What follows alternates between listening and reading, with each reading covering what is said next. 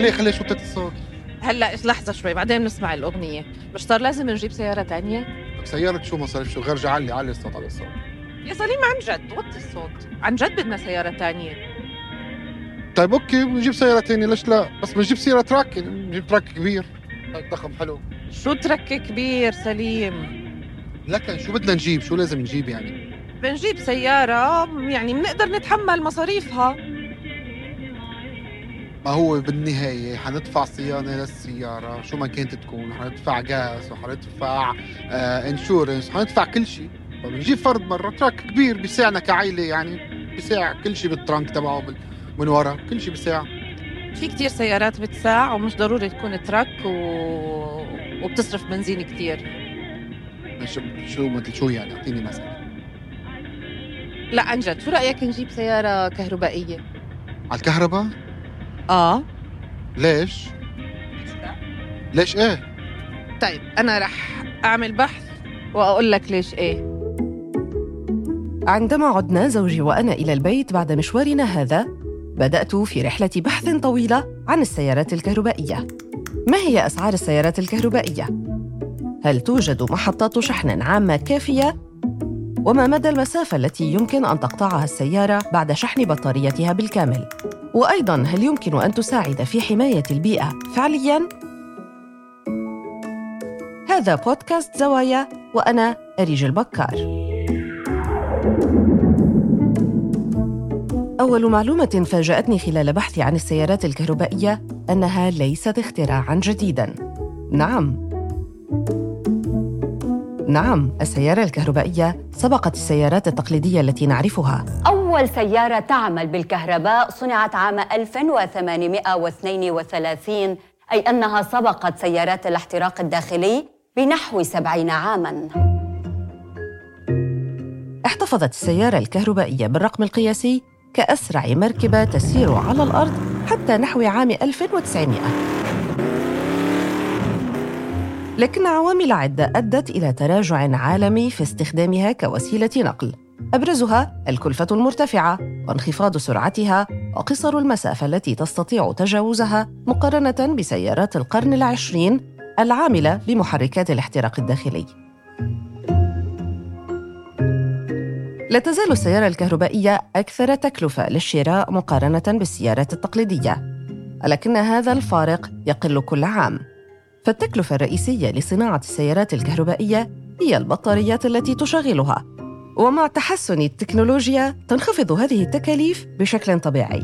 في الولايات المتحدة مثلاً، أظهرت دراسة أجرتها جامعة ميشيغان أن تكلفة تحويل الوقود الأحفوري إلى طاقة كهربائية هي أقل ب 50% من تكلفة تحويله إلى بنزين. وما يميز السيارات الكهربائية أيضاً أنها لا تحتاج إلى القدر نفسه من الصيانة السنوية لأن عدد الأجزاء المتحركة فيها أقل من عددها في السيارات التقليدية.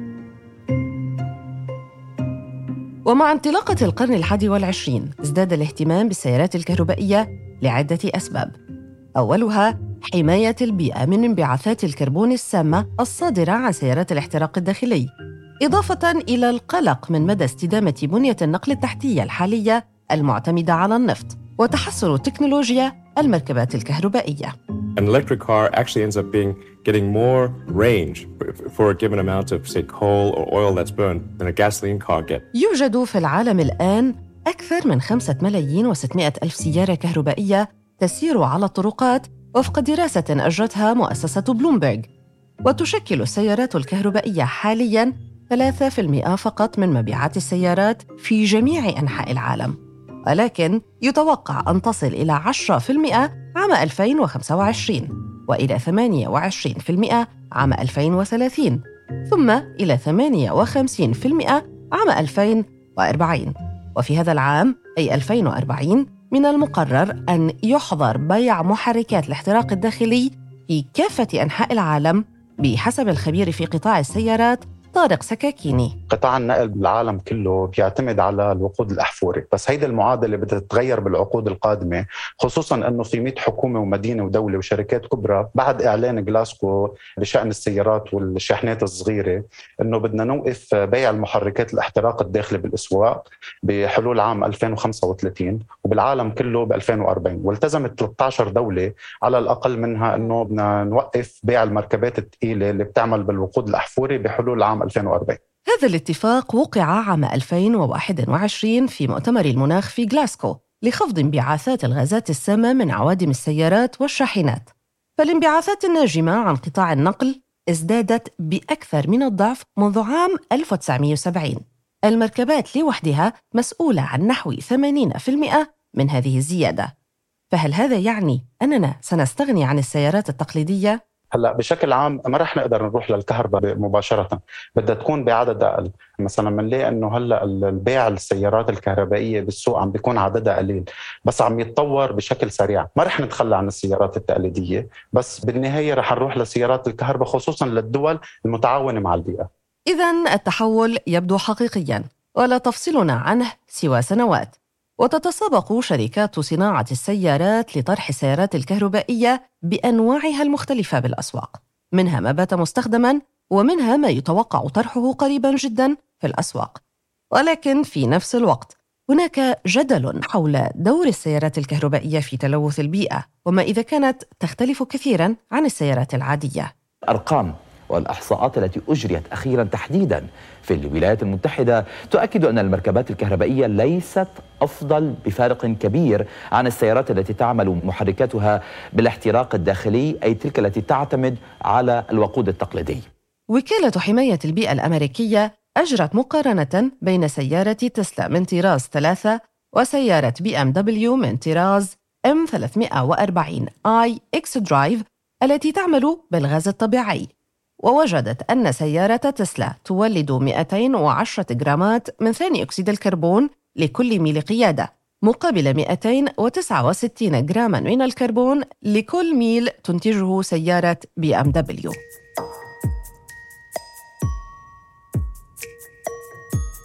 تعتمد المركبات الكهربائية على بطاريات الليثيوم أيون القابلة لإعادة الشحن.